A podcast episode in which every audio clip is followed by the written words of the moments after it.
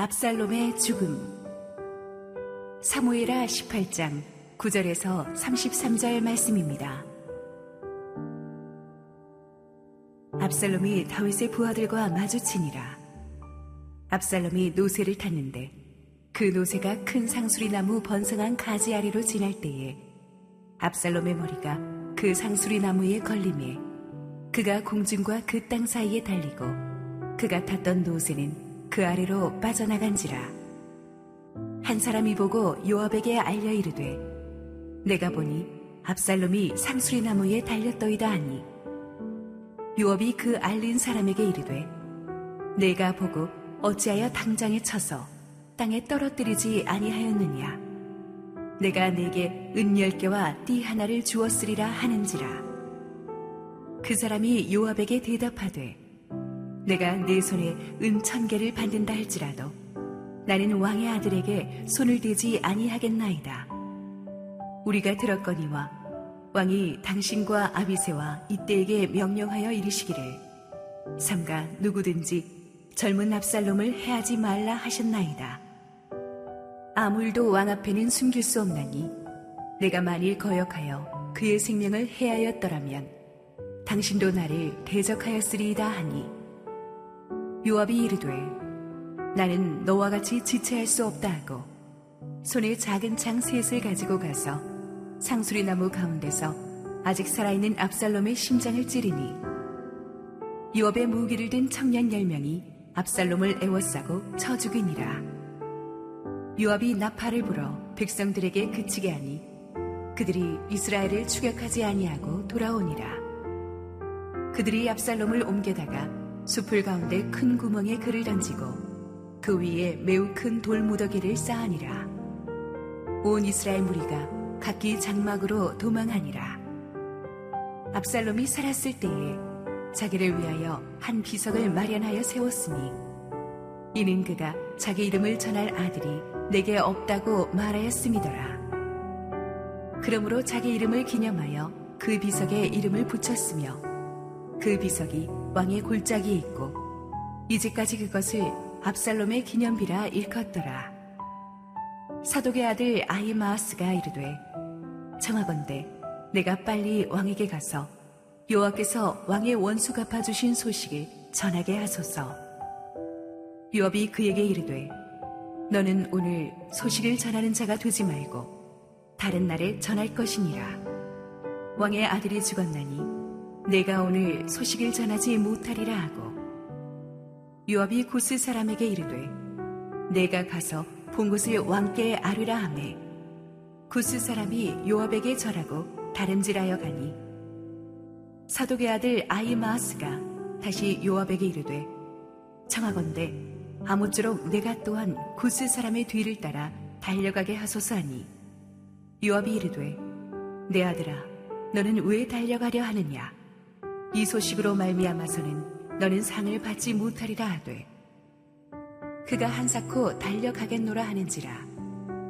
요압이 이르되 그리하라 하니 아이마스가 들길로 다름질하여 구스 사람보다 앞질러 가니라. 때에 다윗이 두 문 사이에 앉아 있더라.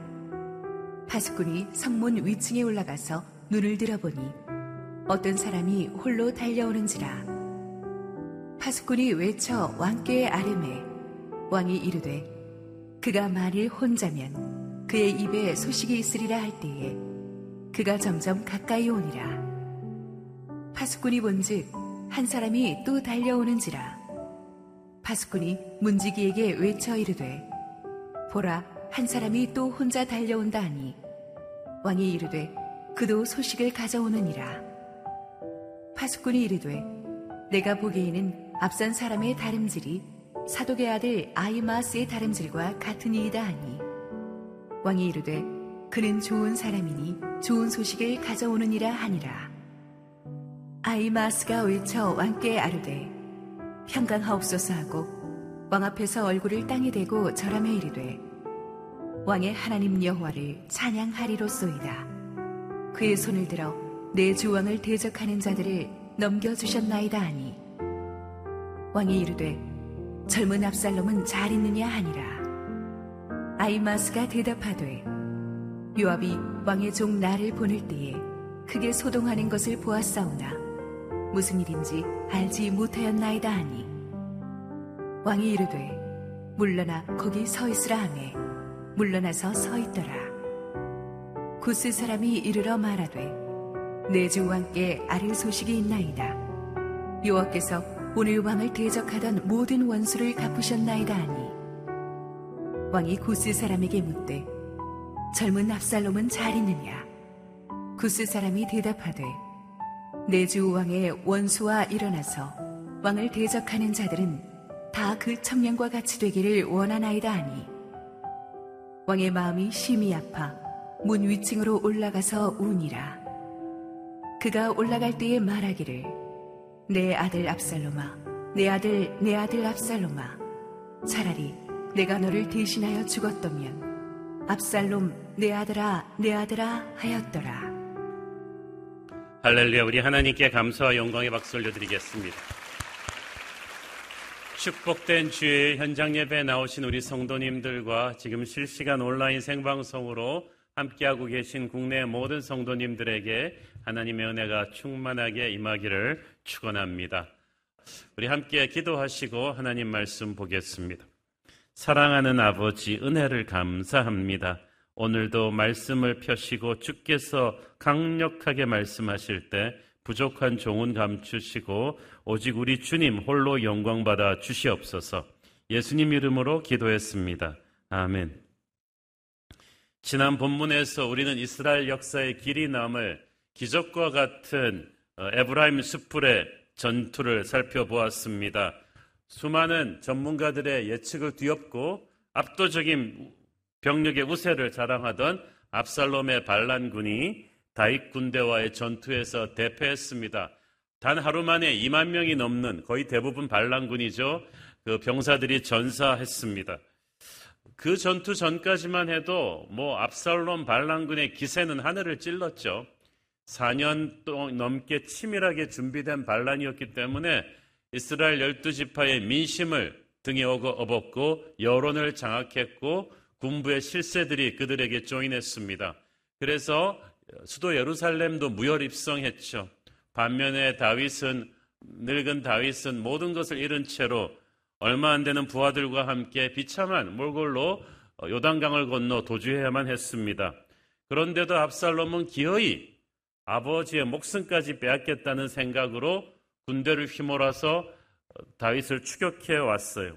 하지만 아, 다윗의 군대는 그들을 예브라임 숲의 험한 지형으로 유인해 들여서 사방으로 분산시킨 다음에 무섭게 반격을 가해서 압살롬의 반란군을 괴멸시켰습니다. 기적과 같은 일이었습니다. 아무도 예측하지 못한 승리였죠. 하나님이 함께 하시지 않고는 불가능한 일이었습니다. 잠언 16장 9절 사람이 마음으로 자기의 길을 계획할지라도 그의 걸음을 인도하시는 이는 여호와시니라. 압살롬은 철저하게 계획했지만 하나님의 인도하심을 받지 않았기 때문에 결코 질 수 없는 전쟁을 치고 말았어요. 반면에 다윗은 모든 것이 병력이나 물자나 민심 장악이나 모든 것이 불리했지만 하나님과 함께 했기 때문에 이길 수 없는 전쟁을 이긴 거예요. 그는 항상 하나님과 동행했습니다. 죄를 지었으면 하나님께 회개했고 어떤 일이 있어도 하나님의 손을 놓지 않았습니다. 그러니까 불가능한 전쟁을 승리로 이끌어냅니다. 여러분도 어떤 힘든 일이 있어도 하나님의 손을 놓지 마십시오. 어떤 불리한 전쟁도 그렇게 하나님과 동행하는 사람을 하나님은 막판 뒤집기로 반드시 높여주실 것입니다. 자, 거기까지는 좋은데, 예, 지난 본문에서 우리는 다윗이 전투에 출정하는 병사들에게 예, 젊은 압살롬을 좀 꼭 살려주라는 당부를 하는 걸 들었죠. 세 명의 지휘관 요압, 아비세 이때에게 당부했지만 모든 장병들이 듣는 앞에서 했어요. 그래서 미스테이크 없도록 했는데 사실 이런 불리한 전투로 부하들을 내보내면서 할 명령은 아니죠. 수단 방법 가리지 않고 싸워 이겨라고 이렇게 말해야 되는데 어, 이렇게 불리한 전투 싸우면서도 반란군의 수장 압살롬을 살려주라는 게 이게 조금 공과 사를 가리지 못하는 것 같기도 합니다. 어찌 보면 어, 한편 다른 쪽으로 생각해 보면 이미 다윗은 이 전투를 이길 수 있다는 그런 하나님이 주신 확신을 갖고 있었던 것이 분명합니다. 에브라임습 전투에서 압살롬의 군대는 대패해서 사방으로 도주합니다. 압살롬도 살 길을 찾아서 도망갑니다. 사실 압살롬의 군대는 아직도 숫자가 많았기 때문에 목숨만 살아서 도망갔으면 훗날을 기약할 수도 있었는데 그만 도망가던 압살롬이 그 다윗의 군대에게 어이없이 이렇게 딱 덜미를 잡히는 사건이 일어납니다. 여러분 압살롬 주변에 아무도 없었다는 게 너무 쓸쓸하지 않습니까? 다윗은 그렇게 힘들게 도망갈 때도 끝까지 다윗의 곁을 지키는 충신들이 많았는데 압살롬은 한 번 전투에서 패했다고 그냥 전부 걸음만 날 살려라 도망가 버리고 압살롬 혼자 도주하는 이 쓸쓸한 모습. 이것이 이 man-made leadership, 인간의 힘으로 만든 리더십의 한계겠죠. 자, 압살롬이 잘 도망갈 수 있었는데 상황이 뜻밖의 상황이 발생했어요. 구절 읽습니다. 압살롬이 다윗의 부하들과 마주치니라. 압살롬이 노새를 탔는데 그 노새가 큰 상수리 나무 번성한 가지 아래로 지날 때에 압살롬의 머리가 그 상수리 나무에 걸림에 그가 공중과 그 땅 사이에 달리고 그가 탔던 노새는 그 아래로 빠져나간지라. 차라리 걸어서 도망갔더라면 살았을 텐데 이 노새는 왕권을 상징하거든요. 그런데 압살롬은 아주 큰 노새를 탔을 거예요. 근데 압살롬도 체격이 크니까 노새를 탔으면 굉장히 좀 어, 안전키가 높았겠죠. 근데 이 상수리 나무가 성지순례 가보면 이게 좀 고약한 나무입니다. 이 상수리 나무가 이렇게 높지도 낮지도 않은 애매한 높이. 특히 가지가 이렇게 무성한 상수리 나무는 한 2m 정도 되는 높이라고 전문가들은 추정하는데 그러니까 걸어서 도망갔으면 살수 있었었는데 상수리 나무에 압살롬은 걸렸어요. 노새를 탔기 때문이죠. 그리고 하필이면 그 풍성한 머릿결이 걸려버린 거예요. 참, 이 압살롬이 머리카락 때문에 죽음에 이르게 되었다는 건 아이러니한 일입니다. 왜냐하면 압살롬의 풍성하고 멋진 머리칼은 이스라엘 전역에 모르는 사람이 없는 그의 프라이드였기 때문이죠. 사무엘하 14장 25절 26절. 온 이스라엘 가운데서 압살롬 같이 아름다움으로 크게 칭찬받는 자가 없었으니 그는 발바닥부터 정수리까지 흠이 없음이라 그의 머리털이 무거움으로 연말마다 깎았으며 그의 머리털을 깎을 때에 그것을 달아본즉 그의 머리털이 왕의 저울로 200세겔이었더라. 출중한 외모와 아름다운 머리털로 유명했어요. 그 당시 히브리 남자들에게 있어서 이런 풍성한 머리털은 남자가 영웅이 지녀야 될 힘과 용맹을 상징하는 것이었습니다. 그렇게 압살롬을 전국적으로 유명하게 만들었던 그 머리털을 바로 압살롬이 죽음에 이르게 하는 빌미가 될 줄 어떻게 알았겠습니까? 하나님께서는 악인의 자랑거리를 도리어 그의 멸망의 도구로 사용하십니다. 압살롬이 머리털 자랑하다가 머리털 때문에 죽게 되었듯이 돈 자랑하다가 돈 때문에 망합니다. 인맥 자랑하다가 인맥 때문에 망합니다. 오직 자랑할 것은 하나님으로 인하여 자랑하십시오. 자, 머리털이 상수리 나무에 걸려가지고 주렁주렁 매달리고 노새는 휙 도망가 버리고 그런 압살롬을 요압의 병사 한 사람이 발견해서 득달같이 달려와서 요압에게 보고했습니다. 그 요압이 너 왜 바로 죽이지 않았냐? 그 병사를 야단친 뒤에 부하들과 함께 달려왔습니다. 요압은 창을 잘 쓰는 사람이죠. 짧은 창 세 개를 던져서 버둥거리고 있는 압살롬의 심장에 꽂아서 죽입니다. 그러면 이미 죽었는데도 부하들로 하여금 애워싸고 계속 창을 던지고 칼을 휘둘러서 막 난도질 쳐서 죽입니다. 너무나 잔혹하게 죽였죠. 17절에 보니까 시신을 구덩이에 던지고 그 위에 돌무더기를 쌓았다고 했습니다. 이것은 그 당시 국가의 큰 죄를 지은 역적에게 대역 죄인에게 수치를 나타내기 위해서 행하여졌던 조치입니다. 그런데 참 이 압살롬의 최후는 너무나 본인이 생각했던 것과는 달랐던 거죠. 너무 비참했습니다. 18절 읽습니다. 압살롬이 살았을 때 자기를 위하여 한 비석을 마련하여 세웠으니 이는 그가 자기 이름을 전할 아들이 내게 없다고 말하였음이더라. 그러므로 자기 이름을 기념하여 그 비석에 이름을 붙였으며 그 비석이 왕의 골짜기에 있고 이제까지 그것을 압살롬의 기념비라 일컫더라. 굉장히 그 압살롬이 자기 과시욕이 대단한 사람이에요. 뭐 하나 잘하면은 트로피를 딱 박아야 되는 사람이지. 옛날에 사울 왕이 그랬어요. 전쟁만 이겼다 하면 자기를 기념하는 기념비를 세웠어. 이것은 이집트의 바로 왕들이 하던 습관이에요. 큰 전공을 세우면 피라미드 쌓아요. 그리고 자기 이름을 새기는 거예요. 그런 습관을 압살롬도 따라한 것입니다. 기념비를 히브리어로 야드라고 하는데 이것은 내 힘으로 이룬 일이란 뜻이에요. 굉장히 교만한 말이죠. 전쟁의 승리가 자기 힘으로 이룬 거라는 거예요. 영광을 자기가 독점을 합니다. 영광이라는 원래 이 헬라어는 하나님에게만 쓰이게 되어 있는 말인데 이걸 인간이 쓰기 시작한 거예요. 압살롬이나 사울 같은 사람은 정말 조금만 성공하면, 조금만 돈 벌면, 조금만 유명해지면 자기에게 모든 영광을 돌리는 오만함의 극치입니다. 하나님은 기념비 세우는 이런 자기 과시형 교만을 싫어하십니다. 근데 다윗은 기념비를 세우는 사람이 아니었어요. 기억하시죠? 다윗은 왕이 되자마자 하나님의 법궤를 예루살렘으로 모셔오고 성막을 세우고 하나님의 전을 짓고 예배하기를 가장 사랑했던 사람이에요. 그래서 하나님께서 다윗을 기뻐하셨던 것입니다. 젊은 시절부터 다윗은 광야에서 예배자로 만들어졌기 때문에 왕이 되었어도 자리가 그를 타락시키지 않았어요. 그런데 사울이나 압살롬은 그런 광야의 예배자의 과정 없이 그냥 백성들의 열망으로 갑자기 지도자의 자리에 세워진 사람입니다. 그러니까 너무 빨리 사람들의 힘을 믿고 높은 자리에 앉는 것은 꼭 좋은 일이 아닙니다. 그 자리의 무게를 감당할 수가 없어요. 무슨 일이든지 하나님의 때 하나님의 방법대로 하지 않으면 문제가 생기는데 지도자의 자리가 그렇습니다. 압살롬의 경우처럼 교만하니까 다 이겨놓은 전쟁도 비참하게 져서 몰락하잖아요. 하나님은 결코 교만한 자를 오래 그 권력의 자리에 두지 않으시거든요.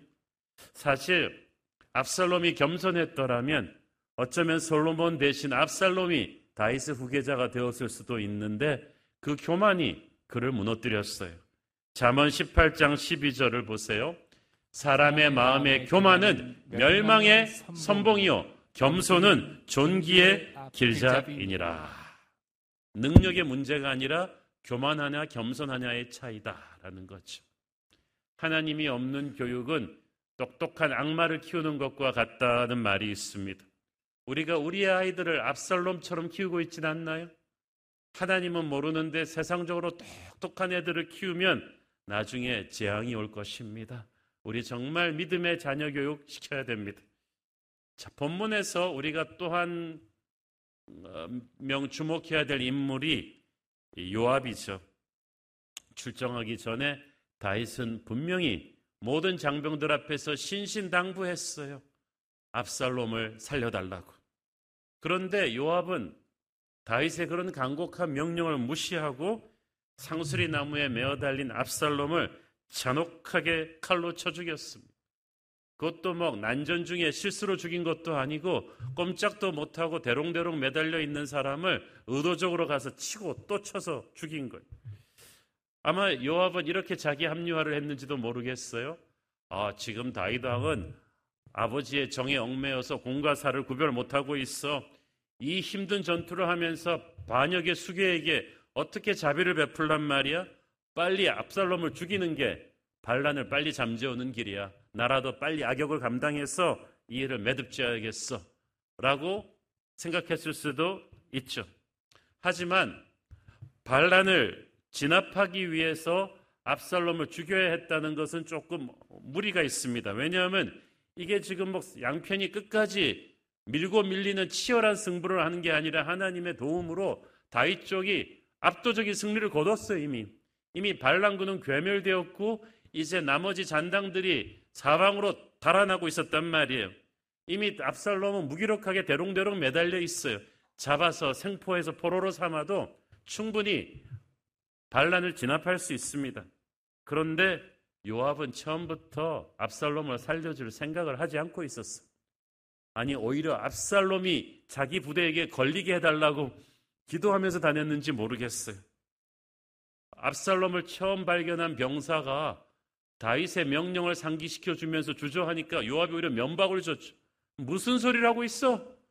그리고 달려가서 압살롬을 부하들과 함께 잔인하게 죽입니다. 왜 그렇게까지 요압이 압살롬을 증오했겠습니까? 두 사람 사이에 히스토리가 좀 있었죠. 이때까지 오면서 조금씩 공부한 히스토리를 여러분은 다 아시겠지만 다시 제가 한 번만 짧게 복습시켜 드릴게요. 요압은 다윗의 조카입니다. 아시다시피 20대 다윗의 광야 시절부터 다윗과 동고동락한 다윗의 군대를 지휘해서 수많은 사선을 넘나들며 큰 공을 세웠던 장군이죠. 군부의 수장입니다. 충성심과 용맹이 남다른 인물이었습니다. 하지만 좀 분노 조절 장애가 있어요. 충동적인 성격과 자기주관이 강합니다. 특히 자기가 다윗의 오른팔이라는 대치 불가능한 오른팔이라는 자부심이 강했어요. 그래서 쭉 보다가 누가 좀 자기보다 더 왕에게 신임받을 위험이 있으면 가차없이 그 사람을 제거해버리는 어, 그런 어, 성격적인 좀 편집적 장애가 있었어요. 문제는 요압을 중심으로 군부 세력이 똘똘 뭉쳐 있었다는 사실이죠. 그래서 왕궁에서는 다윗이 왕이었지만 군대 조직 내에서는 요압이 왕이었어요. 그래서 다윗도 요압이 가끔씩 다윗의 명령을 거스르고 자기 주관적으로 일을 처리해도 가슴앓이를 하면서도 요압의 거센 성정을 제어하지 못했던 것이 바로 그런 이유 때문입니다. 그런데 그런 요압과 얍살롬 왕자 사이에 묘한 악연이 생깁니다. 오래전에 기억하십니까? 압살롬이 이복 형제 암론을 죽인 뒤에 다윗의 노여움을 피해서 해외로 망명한 적이 있었죠. 3년간 망명해 있었어. 처음에 다윗은 압살롬에 대해서 너무 화가 나 있었지만 세월이 가면서 창문을 열고 압살롬아, 압살롬아 그러면서 압살롬을 그리워하는 거예요. 그러니까 요압이 그걸 딱 지켜보고 있다가 안 되겠다 싶어서 둘이 사이에 다리를 놔가지고 압살롬이 무사히 귀국할 수 있도록 해줍니다. 요압이 왜 그랬겠어요? 다윗이 압살롬을 그리워하는 걸 보니까 압살롬이 차기 대권 주자인가 싶어가지고 그래가지고 지금 압살롬과 다윗을 화해시켜가지고 자기한테 신세를 지게 만들어 놓으면 자기의 정치적인 입지는 다음 정권에서도 탄탄할 것이다. 요압은 나름대로 그렇게 생각을 한 거예요. 그런데 인생이 어디 뜻대로 되던가 압살롬이 귀국하자마자 다윗이 또 감정이 훅 치밀어 올라가지고 나 저놈 얼굴 안 보겠어. 누가 쟤 불렀어? 가택연금 2년 동안 아버지 얼굴도 보지 못하고 압살롬이 찬밥 신세가 됩니다. 당황한 건 요압이죠. 어, 이거 뭐지? 내가 판단을 잘못했나? 아, 왕에게 압살롬이 생각보다 심하게 찍혀 있네? 그러면 나도 압살롬과 좀 거리를 둬야겠다. 그리고 압살롬과 거리를 두고 모른 척 했어요. 이렇게 좀 사람을 이용하기 위해서 처세하는 사람은 이용같이 떨어지면 이렇게 하루아침에 변해버리죠. 그러니까 압살롬이 약이 올랐어요. 그래가지고 그냥 부하들을 풀어서 요압의 밭에다 불을 질러 버렸어. 아, 성격 보통이 아니에요. 아마 압살롬이 왕자가 아니었다면 요압 성격에 죽였을 거예요. 죽이지는 못하고 씩씩거리며 가서 뛰어가니까 오히려 압살롬이 얼굴을 확 들이대면서 그래 내가 불질렀다. 왜? 어 그러면서 당신이 말이지 언제는 나를 데려다 놓고 이게 지금 할 일이냐? 그러면서 나 혼자 죽지 않는다. 우리 아버지랑 내 사이에 끝 다리를 놔서 화해를 시켜라. 가택연금을 풀어라. 그래가지고 요압이 오히려 압살롬의 기에 눌려가지고 다시 다리를 놔서 부자가 표면적으로는 화해를 합니다. 가택연금이 풀려요 그렇지만 압살롬은 전혀 고마워하지 않고 그때부터 이제 쿠데타를 준비를 하죠. 그러니까 짧게 말하자면 압살롬이 그렇게 된 데에 요압도 일조한 셈이에요. 하지만 희한하게 또 압살롬의 쿠데타 군대에는 요압이 가담하지 않아요. 제가 볼 때는 압살롬이 부르지도 않은 것 같아요. 왜냐하면은 악인이 악인을 싫어하거든요. 이 요압이 또 보기에 자기 죽은 다윗은 그래도 수십 년간 지켜보니까 좀 순진한 면이 있어. 하나님을 두려워하고 의리를 중시하고 그런 게 있는데 이 아들 압살롬은 아버지랑 전혀 결이 다른 인간이에요. 아, 이건 젊은 친구가 너무 영악하고 너무 정치 판단이 빠르고 어, 목적을 위해선 수단 방법을 가리지 않을 사람 같아. 이런 사람 편에 붙었다고 언제 자기가 팽당할지 모르겠다는 생각이 든 거예요. 게다가 압살롬 옆에는 젊은 인재들이 많아서 나이든 자기는 조금 다윗 진영이 있을 때보다도 위치가 불안정하단 말이죠. 그래서 요모 저모 생각하다가 요압은 끝까지 다윗 군대에 남습니다. 판단 잘한 거죠. 이것은 다윗을 위한 충성이었다기보다는 자기 자신을 위한 판단을 한 거예요. 요압의 다윗을 향한 충성이 그렇게 뜨겁지 않다는 것은 훗날 밝혀지죠. 나중에 다른 왕자의 반란 때는 요압이 반란군이 되거든요.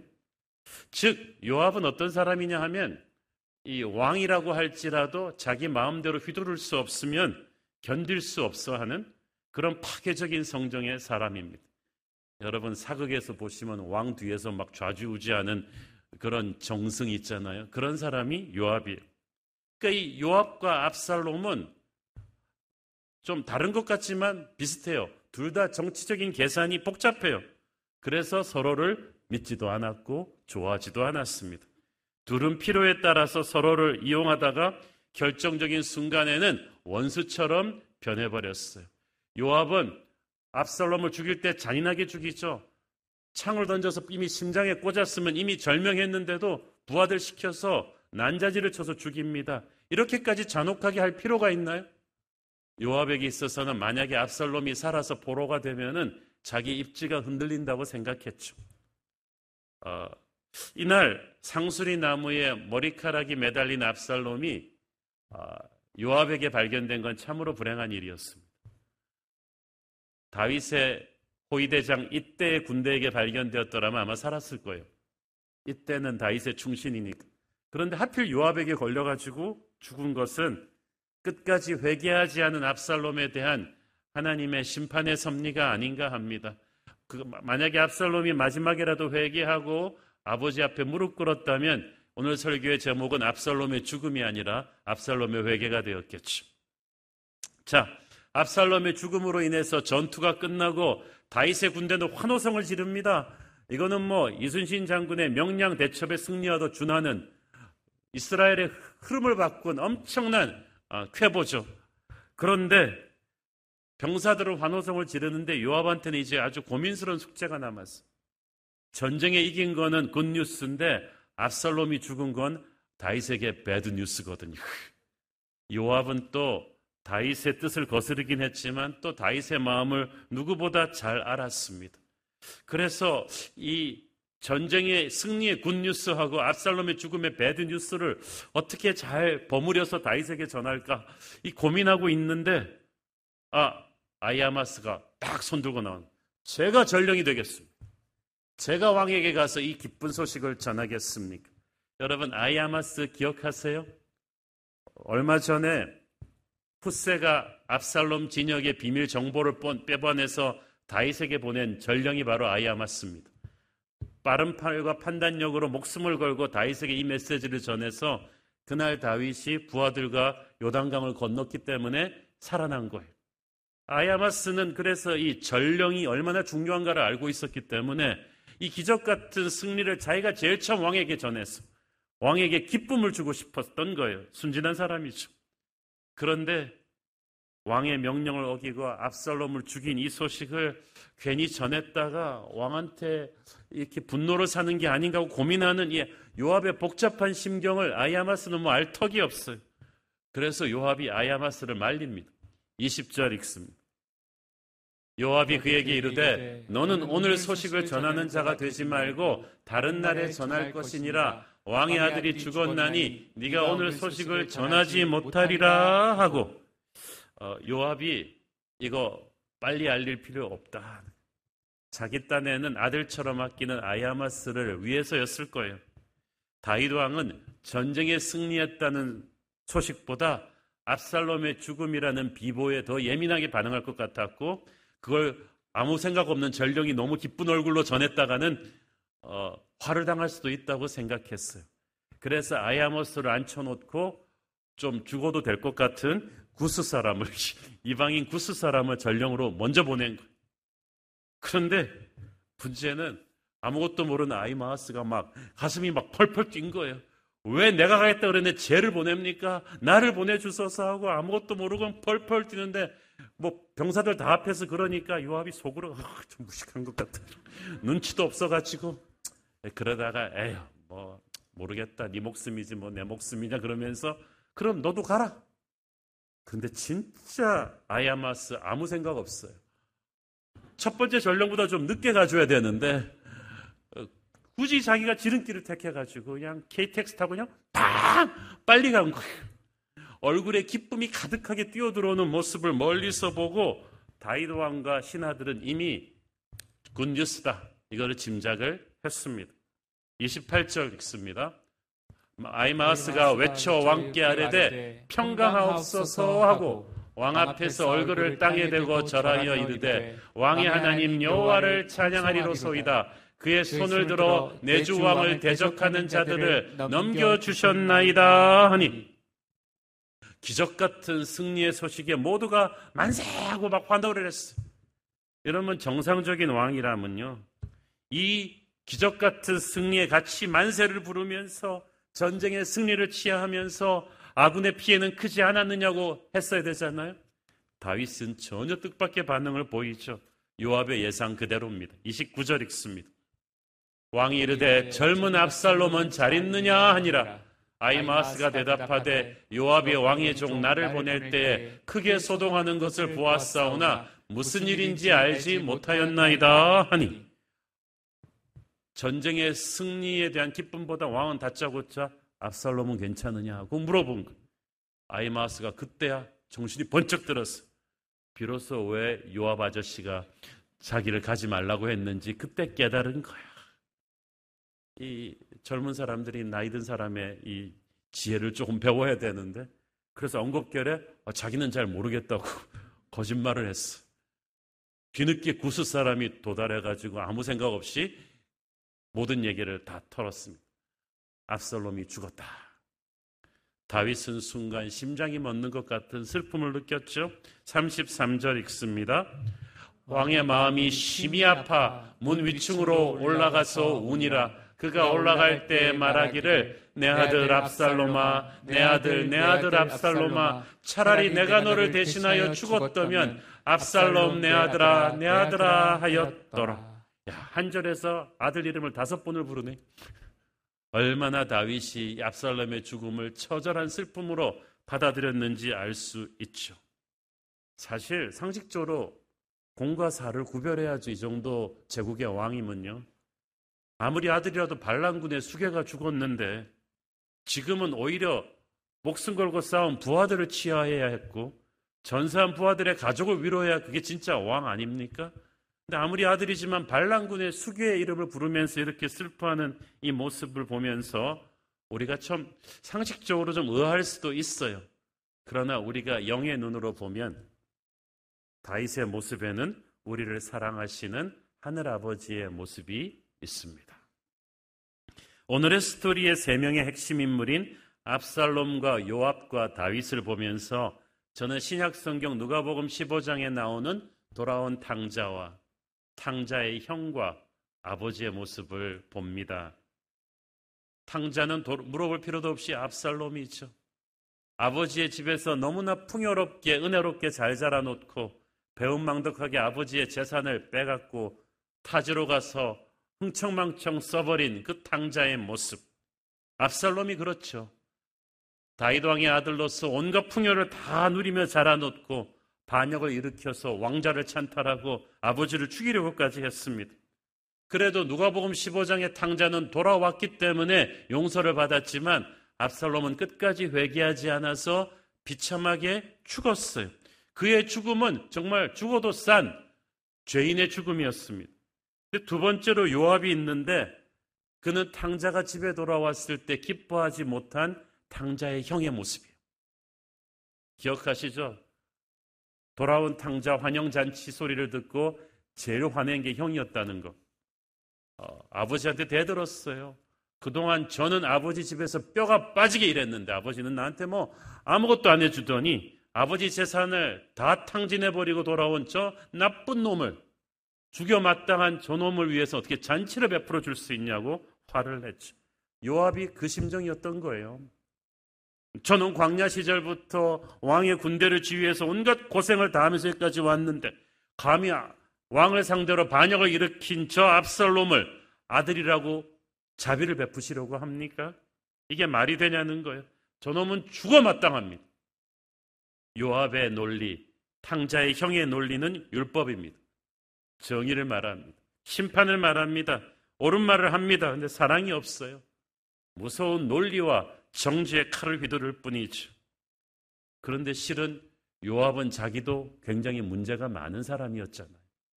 거기에 대한 분노를 오히려 더 압살롬한테 표출했는지 모릅니다. 자기랑 너무 비슷하니까. 하지만 압살롬을 위해 울었던 다윗은 잃어버린 탕자 같은 우리 죄인들을 위해 우시는 하늘아버지의 모습을 닮았죠. 사실 지은 죄를 생각하면 압살롬은 죽여, 백번 죽여도 시원찮죠. 그렇지만 아버지이니까 다윗은 그를 살리려고 했습니다. 우리가 저지른 죄를 생각하면 우리도 백번 죽어 마땅하죠. 압살롬 욕할 자격이 우리한테 있습니까? 그러나 하나님은 독생자 예수를 보내셔서 우리를 살리려고 하셨습니다. 도저히 이해할 수 없는 하늘 아버지의 사랑, 악인 압살롬을 사랑하려는 아버지 다윗의 마음입니다. 에스겔서 18장 23절을 보세요. 주 여호와의 말씀이니라 내가 어찌 악인이 죽는 것을 조금인들 기뻐하랴 그가 돌이켜 그, 그 길에서 떠나 사는 것을 어찌 기뻐하지 아니하겠느냐. 세상은 권선징악의 드라마를 씁니다마는 하나님은 악인까지도 회개하고 돌아오기를 원하십니다. 교회 생활을 오래 한 분들이 의외로 이 하늘 아버지의 마음을 잘 모릅니다. 교회 생활을 오래 한 분들이 의외로 율법적이에요. 요압처럼 날카로워요. 탕자의 형처럼 사람을 판단합니다. 옳고 그른 것 따지려고 들고요. 남의 연약함을 정지하려 들고 저 사람은 안 된다고 엑스표를 잘 긋습니다. 그러나 우리는 우리의 허물도 용서하셨던 하늘 아버지의 마음을 이해해야만 됩니다. 하나님은 우리를 심판받을 죄인으로 보기 전에 잃어버린 탕자로 보십니다. 압살롬은 끝까지 회개하지 않고 가다가 멸망했지만 압살롬 같은 죄를 지었지만 중간에 회개하고 돌아온 사도 바울 같은 사람도 있잖아요. 우리는 이 사람이 압살롬 같은 구제 불능이라고 보는 것이 아니라 사도 바울 같이 죄인의 괴수였지만 은혜로 회개하고 돌아올 사람이라고 믿고 서로를 대해야 되는 거예요. 순장님들은 그런 눈으로 순원들을 봐야 되고요. 주일학교 선생님들은 아무리 말썽 부려도 그런 눈으로 아이들을 봐야 되는 거예요. 이 마음으로 서로를 대할 때 우리는 전도할 수 있고 선교할 수 있고 구제할 수 있는 거예요. 하늘아버지의 마음을 이해하는 거죠. 1950년대 미국 선교의 불길이 완전히 꺼져버리고 있었을 때 다시 젊은이들의 선교의 불을 일으킨 사건이 하나 있었습니다. 1957년에 짐 엘리어트라는 청년이 29살 청년이 에코도 남미 에코도의 선교사로 갔습니다. 친구 다섯 명과 함께 갔다가 아주 아우카족 인디안들에게 다섯 명이 다 죽임을 당했죠. 죽임을 당할 때 그들의 품에는 권총이 다 있었지만은 그들은 예수님을 전하기 위해 끝까지 총을 뽑아들지 않았기 때문에 인디안들에게 다 죽임당하고 말았습니다. 하지만 2년 뒤에 짐 엘리어트의 미망인 엘리자베트 엘리엇이 어린 딸을 데리고 거기 또 갑니다. 그리고 아우카족 인디안들을 개종시킵니다. 그리고 그 뒤를 따라서 미국 전역에서 수백 수천 명의 젊은이들이 다시 선교사로 헌신하기 시작하고 그 아홉가 마을에는 수백 개의 교회가 생기게 되죠. 저는 짐 엘리엇과 그 친구들 29살 청년들이 왜 그렇게 꽃다운 청춘을 거기다 바쳤는지 남편을 죽인 인디언들에게 그 미망인은 왜 가서 전도했는지 그것은 그들이 이 하늘아버지의 마음을 알았기 때문이에요. 압살롬을 품으려는 다윗의 마음, 잃어버린 탕자를 사랑하려는 하늘 아버지의 마음을 알았기 때문에 할 수 있는 일이었고, 우리도 그 마음을 품을 때 우리는 형제를 사랑할 수가 있고, 전도할 수 있고, 선교할 수 있고, 사역할 수 있는 줄로 믿습니다. 오늘 하늘 아버지의 마음을 아는 저와 여러분 되기를 축원합니다. 기도하겠습니다. 주님 은혜를 감사합니다. 압살롬 같은 죄인도 사랑하는 다윗에게서 우리 같은 죄인을 사랑하시는 예수님의 마음, 하늘 아버지의 마음을 봅니다. 그 하늘 아버지의 마음이 오늘 우리의 마음 되게 하옵소서. 그 마음으로 사역하게 하옵소서. 예수님 이름으로 기도했습니다. 아멘.